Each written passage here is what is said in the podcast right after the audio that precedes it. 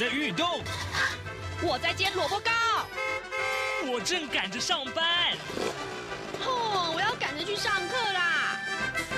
这个时候，我们都在听夏志平制作主持的《早安台湾》。早安台湾带给你最热门的时事访谈，最感动的人物专访，最直接的民意表达。对，让我们一起收听《早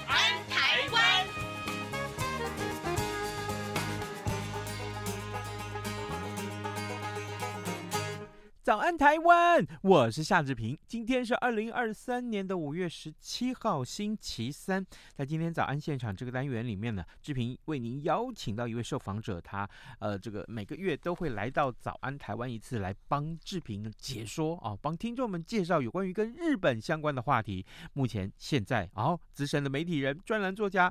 福泽桥乔哥已经坐在我的右手边了。等一下，我们要跟乔哥来聊跟日本相关的话题。这个礼拜我们怎么这个挑的话题都是台日相关了哈？哦，这个周休三日你喜欢吗？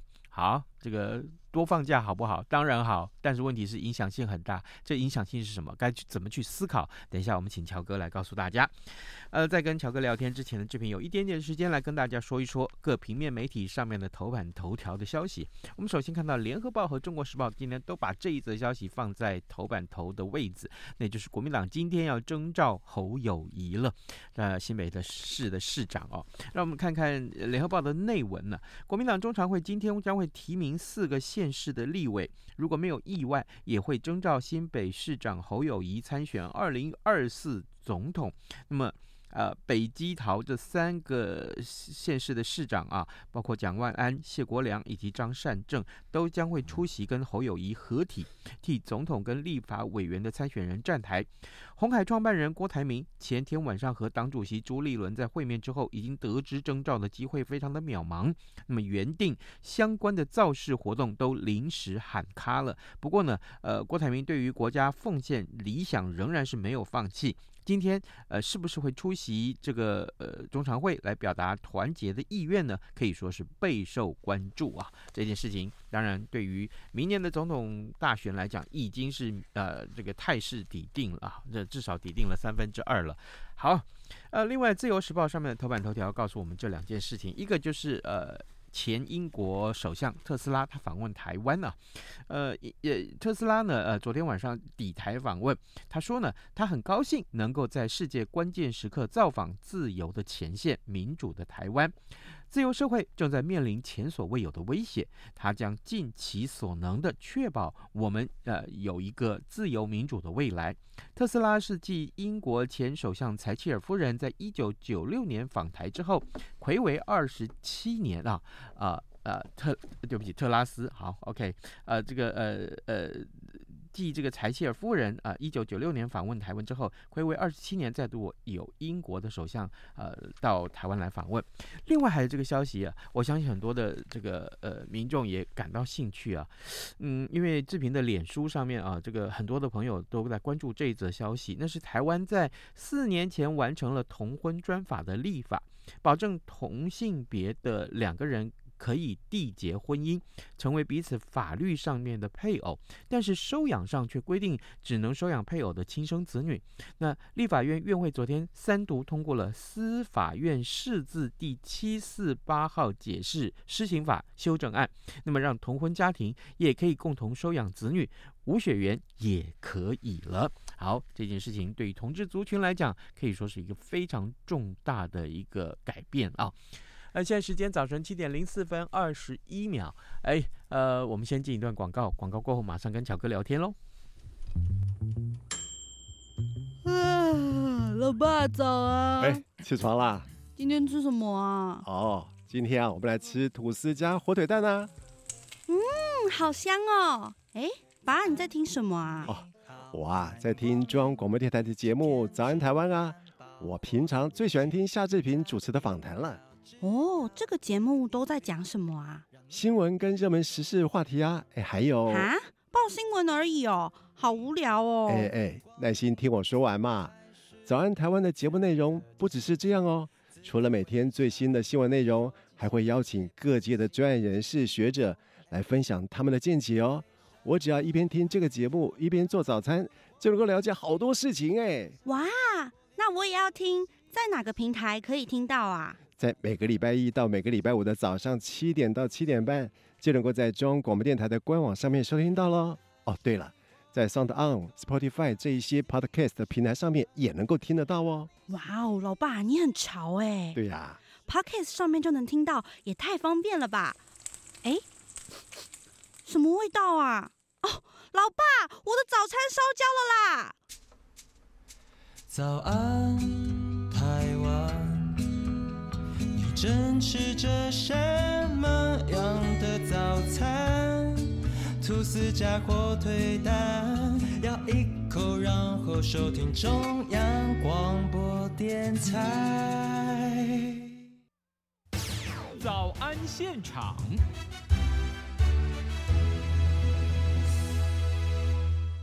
这里是中央广播电台台湾之音，您所收听的节目是《早安台湾》，我是夏志平。此刻时间早晨七点零六分十九秒了，来，我们为您邀请到资深媒体人、专栏作家福泽乔乔哥来到了现场，请他为我们来分析台湾跟日本相关的这些话题。乔哥，早安。嗨，志平，然后各位听众，大家早安，我是福泽桥。是这个刚刚这个播新闻的时候出了个大纰漏，幸好这个呃乔哥提醒我哈、哦，这个呃我把英国首相特拉斯说成特斯拉，哎，可见我多么想要开特斯拉。没有啊，这表示一件事情啊，啊表示说哈，你一定是在公司里面上班时间超时。对啊，就是超时。然后你看，想想看，你想开着电动车，然后去面对英国首相特拉斯，我在想大概是这样子。可想而知我压力多么的大。哎，老板啊，赶快啊，这要加薪了。是，哎，这件事情那真是太有意思了。哦，我这哎，我我先先尊称一下我们今天的受访者乔哥是神。好不好？为什么啊？等一下，我告诉你。因为啊，我们今天讨论的第一个话题跟放假有关。呃，有民众在公共政策网络参与平台上面就呃提起了一个提案，说让台湾成为亚洲第一个周休三日的国家吧。结果呢，当然短时间内很快就超过五千个人来同意啊，就签这个留言同意。然后呢，当然就列入成为要讨论的政策了吗？好，这是一件事情。那可是你知道吗？呃，要发展成为一个周休三日的国家，这影响性有多大？不过呢，不过呢，号称这个社畜的日本人啊，就居然有的企业已经开始实施周休三日了。我为什么要说这个乔哥是神啊？这个事情在这礼拜一还前礼拜天的时候才通过，对不对？但是呢，但是呢。居然乔哥在几个月以前就已经发文，哦、一年前，一年前，哈，你真是神呢？为什么你都知道这些？没有，我跟你讲，这其实是一个趋势。嘿必须讲一个趋势，就是说，呃，这个整个我们在讲说周休三日这件事情啊，应该是说从欧洲开始，嗯，开始在做。可是哦，那个在大家在对于周休三日在提这事情的时候，我发现，在台湾的媒体报道里面呢、啊。讨论的其实不是非常的仔细，嗯嗯，那不能呃没非常仔细的最主要原因在哪里？大家想说哇，一个星期七天，我只要上班三天，嗯、爽。对不对？就是就有这种感觉而已。但是呢，嗯，我们必须要讲说，这个放三天假的这个原因跟目的到底在哪里哦？愿闻其详，这才是重点。嗯，对对对。对，嗯、那然后呢，这就回到了我们在讲说，呃，在去年的时候啊，去年大概是二零二二年的三月呃四月的时候，嗯嗯，呃，Panasonic。啊，Panasonic 就是我们都知道，Panasonic 就是我们这个经营之神，是松下幸之助所创的这样的一个公司啊。嗯嗯、Panasonic 就通过了他们的一个人事部门里面呢，针对某些职务啊，他会采取所谓的周选择性的周休三日。嗯，所谓什么什么叫选择性？这选择性的意义呢，就是在于就是说，你可以决定你到底要周休三日，或者是不要周休三日。那这部分你来决定。哎，志平就开始问了，这样公平吗？是。这样对吗？我大声的问好吗？公平吗？对，那这个 要死要活了。对，那这个这个当中哈，为这其实是公平的，为什么呢？大家想一下，Panasonic 它的一个制度其实是这样子。嗯、我们在讲说一个星期我一一天，我们在问一天哦。嗯。志平一天的话，在劳动呃劳基法里面，一天的工作时数是几小时？八小时。没错。那如果你今天五天的话是几小时？五八四十啊，四十小时。你还你为什么要愣了一下？你，怎么会问我这么简单的问题？我，我想说你又在特拉斯了，压力大呀。那然后呢，他其实呢，Panasonic 他把它改掉了，他把最后一天的，也就是第五天的这个八小时啊，他把它打散成打散在四天里面。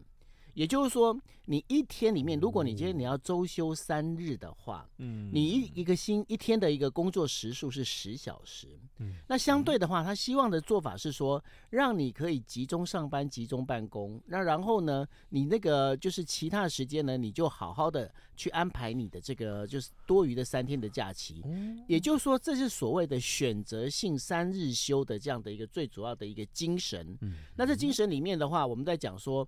其实讲白了嘛，这不就是朝三暮四嘛？哎、欸，我成语真的不错哈、啊。你再说嘛，等一下听众留言都说 你们这两个人怎么了？对，然后呢，其实这个当中，其实在做法其实就是这样子，就是说，因为在资方啊，我们在讲说，大家都站在劳方的思呃角度去思考，但是你要站在你，如果你今天你是老板，嗯，你的你的员工就说，哎，老板，嗯，我一个星期我要休三天，那老板说。你休三天是可以啊，嗯、啊，我的公司怎么运行，怎么运作，对吧？第一个反正一定是老板嘛。是，那当然，但是大家不能老是说老板不好，老板老板，我我我基本上我非常尊敬老板，嗯、因为老板都要发钱给我。是，对。那所以呢，今天很重要一点就是说，我们在讲说要寻求一个平衡点。那 Panasonic 他就是找的这个平衡点，它的平衡点就在于就是说，你今天你把最后一天的时间把它打散在这个其他的时间里头，嗯，其实这资方是可以同意的。为什么？因为你的工作，你一个星期的工作时数还是固定是四十个小时，嗯，对。那所以呢，这是第一个我们在讲说讨论就是三日制的这样三日休的这样的一个精神的时候，你今天劳方的工作时数有没有有没有变少？那如果工作时数其实是维持一定，对资方来讲，资方是可以同意。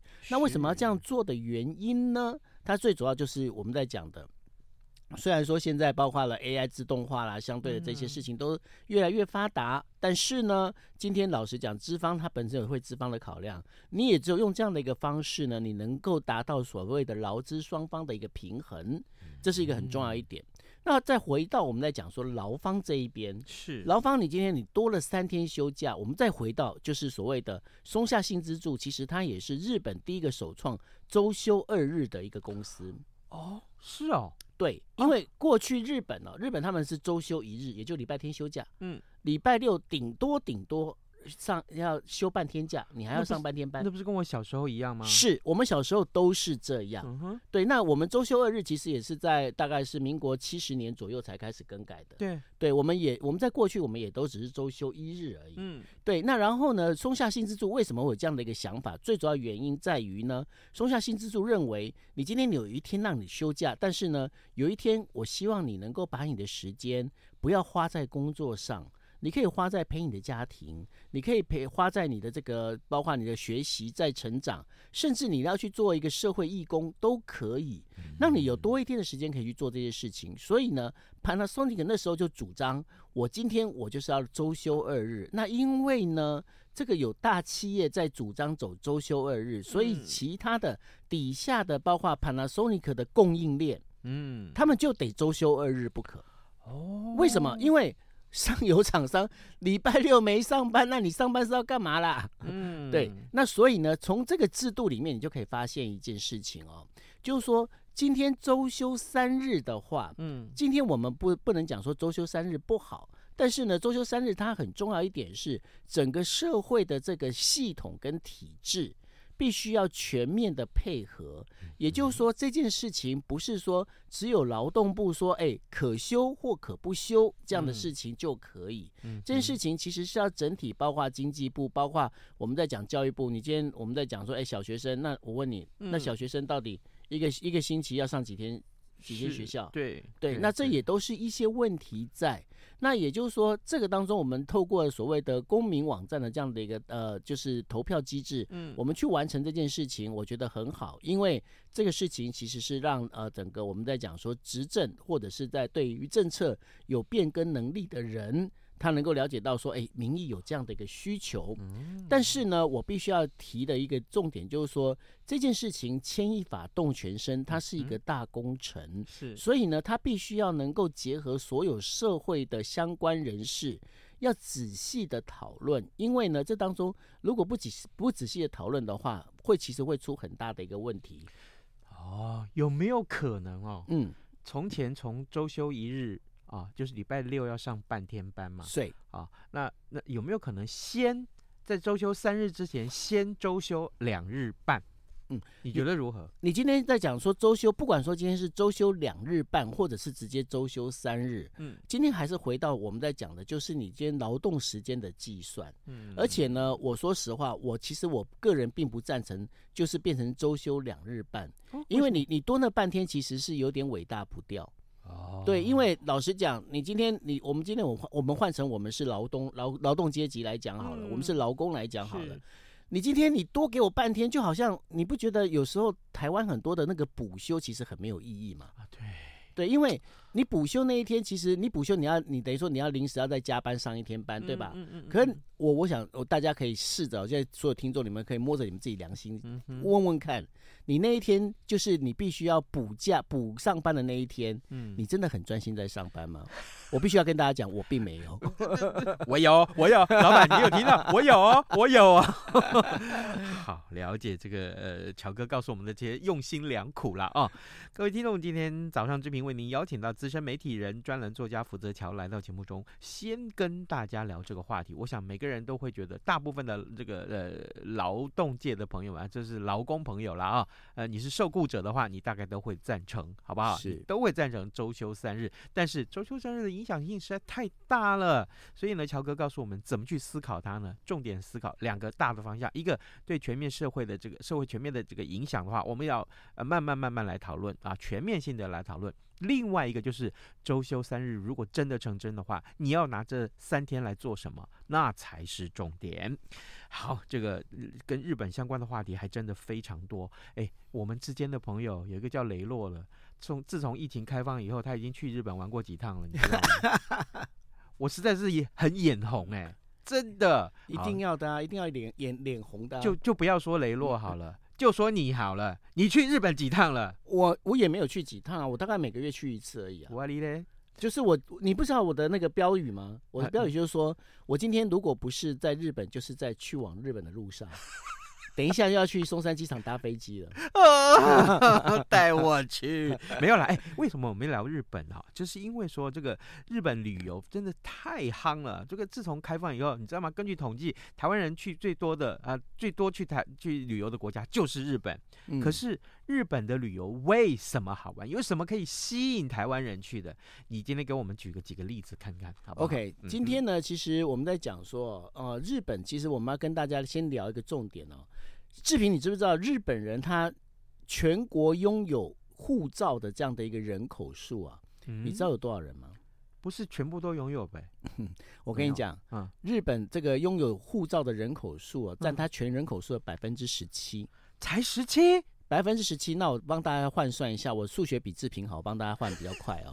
就是说，日本的那个呃，他们本身的全全国人口是总共是一亿两千万人，嗯，嗯，所以百分之十七的话，大概相当于就是大概只有两千多万人有护照。哦、那然后这这两千多万人，我要必须帮大家再扣掉一些什么人呢？嗯，因为呢，在疫情之前呐、啊，就是呢，呃，就是有很多的我们在讲说高中毕业生。嗯他们要出国，出国所谓的毕业旅行，嗯，所以毕业旅行他们还是拥有护照，所以这些拥有护照的人，他们本身也是不出国的，他们因为他们只是他们办护照，只是为了要出国旅游，为了要到台湾喝一杯台湾的珍珠奶茶，对，就这样子而已。那所以呢，那我们在讲说，像台湾哦，就我最近也是经常在我的脸书，我经常跟大家讲哦，嗯，台湾在促进这所谓的这个我们在讲说，希望日本人来台湾的时候啊。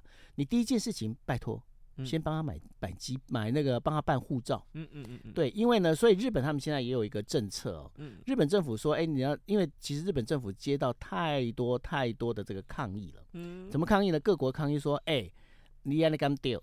那我们的这个像我们台湾，现在是你们到日本去玩的是排名是除了韩国以外的第二名。嗯，那然后呢，你们日本到我们台湾来来的人就这么聊聊，这是小猫两三只。嗯嗯，嗯。好，那然后呢，所以那个外务省他们就发了一个最近办了一个活动，你只要办护照，我送你五千块旅费。那然后呢，这当中在做这件事情。那然后包括熊本哦，熊本县政府他们现在也在做一件事情，因为呢，嗯、大家知道台积电哦，是台积电它在熊本那边呢、啊，它不是呃熊本菊阳町要盖工厂嘛？嗯，那所以呢，熊本县政府本来就跟华航啊、长荣啊，跟他们提说，哎，你们要不要来办这个定期航班呢、啊？嗯、那华航跟长荣就算盘打一打，说，阿内姆汤背后为什么？因为我从我从台湾飞熊本的飞机是满载啊，我从熊本飞回台湾的都是空的、啊。哦，因为熊本人、日本人不出国啊。对对对。对，好，日本人不出国，所以这些问题就整个卡在，我们就问一个问题：嗯，日本人为什么不出国？那因为日本东里面的东西实在太好玩了。是。你为什么？你为什么那么？我 举双手赞成。对，那我举个例子哦，像日本他们现在，因为他这个疫情开放之后啊，他们在日本国内的这个旅游其实是恢复的很高的。那很高之后呢，他们其实有很多种不同的这种旅游玩法已经开始出现。嗯，比方说啊，在千叶，千叶有一个我们在讲，它有一个国际赛车场。那有很多人是喜欢赛车的，那喜欢赛车，他这个赛车就喜欢听那种引擎的嘣嘣的声音啊。对，那听那种声音的时候呢，他想说，哎，那我如果能够住在赛车场里面，嗯，多好，哇，对，那所以呢，他们现在就有一个饭店啊，是跟那个香格里拉合作啊，嗯，直接就盖在赛车场里面，你从你的房间里面就可以看到赛车，这真的是赛车哦，赛车跑道，他就直接可以在那边跑，这酷吧？然后来这边的消费者、观光客。就以赛车为主要的旅行的内容，没错哦。那然后呢？最近我们在讲说，因为现在在跟那个志平在做这呃访问连线的时候啊，嗯，我就看到 TBBS 一直在报的这个，就是那个乐天女孩，大家就喜欢看棒球，对不对？是。那然后我跟你讲，那志平，你有没有想过一件事情？嗯，如果你可以边泡温泉，嗯，边看乐天女孩在棒球场里面。是不是件很开心的事？他为什么不是到那个那个汤池旁边跳给我看？我们现在这是早晨的 节目，不要乱来。对，那所以呢，但在呃，就是我们在讲说札幌啊，北海道的札幌球场啊。嗯，他们现在也盖了一个，就是现在有很多把运动赛事跟饭店结合在一起。哦，那然后札幌球场它盖的是怎么样呢？它就把饭店就直接盖在球场里面。嗯，盖在球场里面，也就是说你的房间里面呢，你不仅你是可以在房间里面看球，你还可以在就是它旁边所附设的这个呃温泉温泉池里面泡着温泉看球。你甚至呢，你可以在旁边的这一个我们在讲桑拿桑拿的桑拿浴里面、啊，嗯，你可以边泡桑拿边看球，哇，对，那这就是一个很有趣，在札幌球场，他们现在据说啊，现在那房间是一票难求。对，那当然了，就是说，这当中我们在讲，这不管是赛车也好，棒球也好啊，嗯，这都是属于比较属于运动系列的这个饭店，对不对？嗯嗯嗯。那然后呢，还有一个可能是这制品会比较喜欢的，那叫什么呢？叫做啤酒饭店。什么什么什么？啤酒饭店？哎，那啤嗯啤酒饭店是怎样？嗯，它就是你进去之后，你 check in，他就给你十公升的这样的一个啤酒喝到饱，喝烫海。哈，下面对，而且呢，重点在于哪里？你喝不完的话，你还可以打包带回家，都不用钱哦，因为它全部都包在你的那个房租里面。为什么呢？因为它过去它本身是一个啤酒的一个酒窖。哦，对，它是一个啤酒的酒窖呢，所以说它本身它可以做一件事情，就是说，哎、嗯，我今天我从啤酒酒窖里面呢，我可以直接酿好啤酒之后，我再送到你的房间去，而且呢，它里面的啤酒它大概有分成十种以上，所以喜欢喝啤酒的基本上根本就是泡在里面不想出来了。我哩嘞，各位。我先出发，那个接下来的节目时间，乔哥帮我 hold 住好吗？天啊，怎么会这样？啤酒喝到饱哎！对，啤酒可以喝到饱。那我就带一些什么起司啊，带一些花生米啊去就好。其实你也不用带，因为他们饭店也可以，你如果要的话，可以直接跟他买或跟他要那个 room service。哦，对，所以那个。非常的舒服，嗯，那因为非常喝醉了就躺下来睡觉了嘛，没错，是，是。那然后呢，除了睡觉以外呢，嗯、其实它整个房间里面，它包括它有的餐厅还是法式餐厅哦，哇所以呢，你在那边你就是基本上你就待在饭店里面不想出来了。嗯嗯、那也就是说，因为这样的一个关系哦，就变成是哇，那大家觉得说日本真的很好玩呢。真的，真的。对，那那么好玩的一个情况之下，我想说，像我这种经常会出国旅行的人呐、啊，嗯嗯，嗯你知道我我最怕在什么时候订饭店吗？什么时候？礼拜我订礼拜五跟礼拜六饭店会觉得头很痛。因为旅客都对台湾的观光客都在那边呢、啊。还有一点，因为房价比较贵。哦，对，一般来讲啊，我们在讲说饭店它出的这个所谓的是浮动的一个房价。嗯嗯嗯，对对，那出浮动房价的一个状况里头啊，一个比较大的一个问题就是说，我们一般来说，我们就回到我们这其实我们今天在讲题目都是环环相扣的。嗯嗯嗯，为什么？因为周休二日嘛。嗯，周休二日，所以大家礼拜五出发，哎然后礼拜六去，然后礼拜天这样的一个安排嘛。对，所以说，饭呃饭店最贵的时候，绝对是礼拜五跟礼拜六，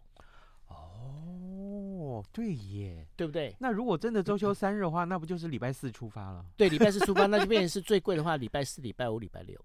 哇，所以你你赚不到什么钱的，因为为什么？因为它当中，因为我们在讲说，这当中其实跟供需之间是有关系的，这是属于经济学的范畴了。好，OK，那这我们再把话讲回来。那当然，今天我如果跟志平讲说，哎，志平，我跟你讲，嗯，如果我可以让你礼拜五、礼拜礼拜五跟礼拜六的房价，嗯，跟平日的房价一样，你要不要？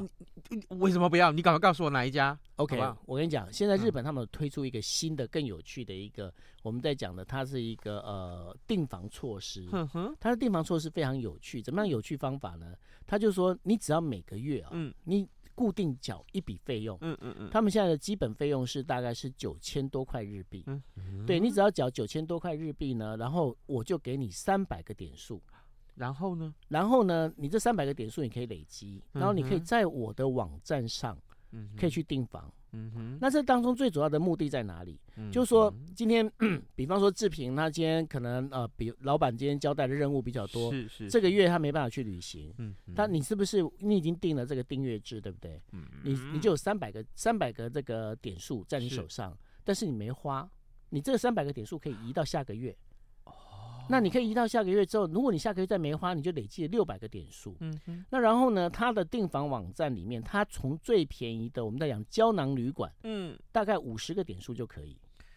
那然后商商务饭店，商务饭店大概是一百二十个到一百五十个点数就可以。那如果是高级的，我们在讲五星级的饭店的话，大概是要一千两百到两千个那个点数。那有了点数以后，你订房就怎样呢？有了点数订订房，这当中最主要就是我要跟大家讲的，他从他一一个星期七天均一价，哇哦！那这当中哦，他避开了一个问题，什么样问题？嗯，因为我们知道，就是说现在我们在订房网站，其实有很多的 OTA，、嗯也就是说网络的这个订房网站，其实非常多。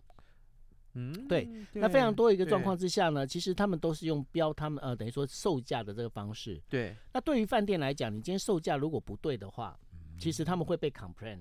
哦哦，对。那然后呢，他今天他所有的均一价是完完全全按照他的这个那个点数的价格，所以你没办法了解说它到底背后的这个价格变动是怎么样。那所以这个这个呃这样的一个福利，分明就是福泽桥的福利吧？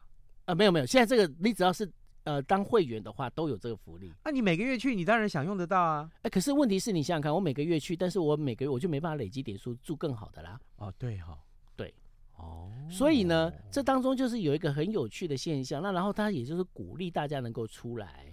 那这也就是为什么呢？他现在其实他也在扩展，包括台湾跟韩国市场的原因也在这里。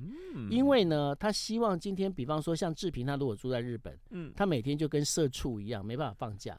那然后呢，他可能累积的累积的六个月，六个月我们在六三十八一千八百点，是一千八百点，他可能就到台湾可以住到那个香格里拉饭店。了解，好，对这个台湾的旅行业者，就是旅宿业者也可以参考啦，哈，是真的。各位听众，今天早上志平为您邀请到资深媒体人，也同时也是专栏作家福泽乔乔哥来到节目中，跟大家分享跟日本相关的话题。我们从周休三日聊起，同时呢，也看到日本的旅游市场有多么多的这些变化，或者是一些措施出现。各位。无非就是想吸引观光客到日本去，那你会有什么样的醒思呢？都欢迎你啊、哦，这个到早安台湾的这个粉丝页上面留言，跟我们一起讨论好吗？今天也非常谢谢乔哥到节目中跟大家的分享，乔哥谢谢你，我要去日本喽，拜拜，拜拜。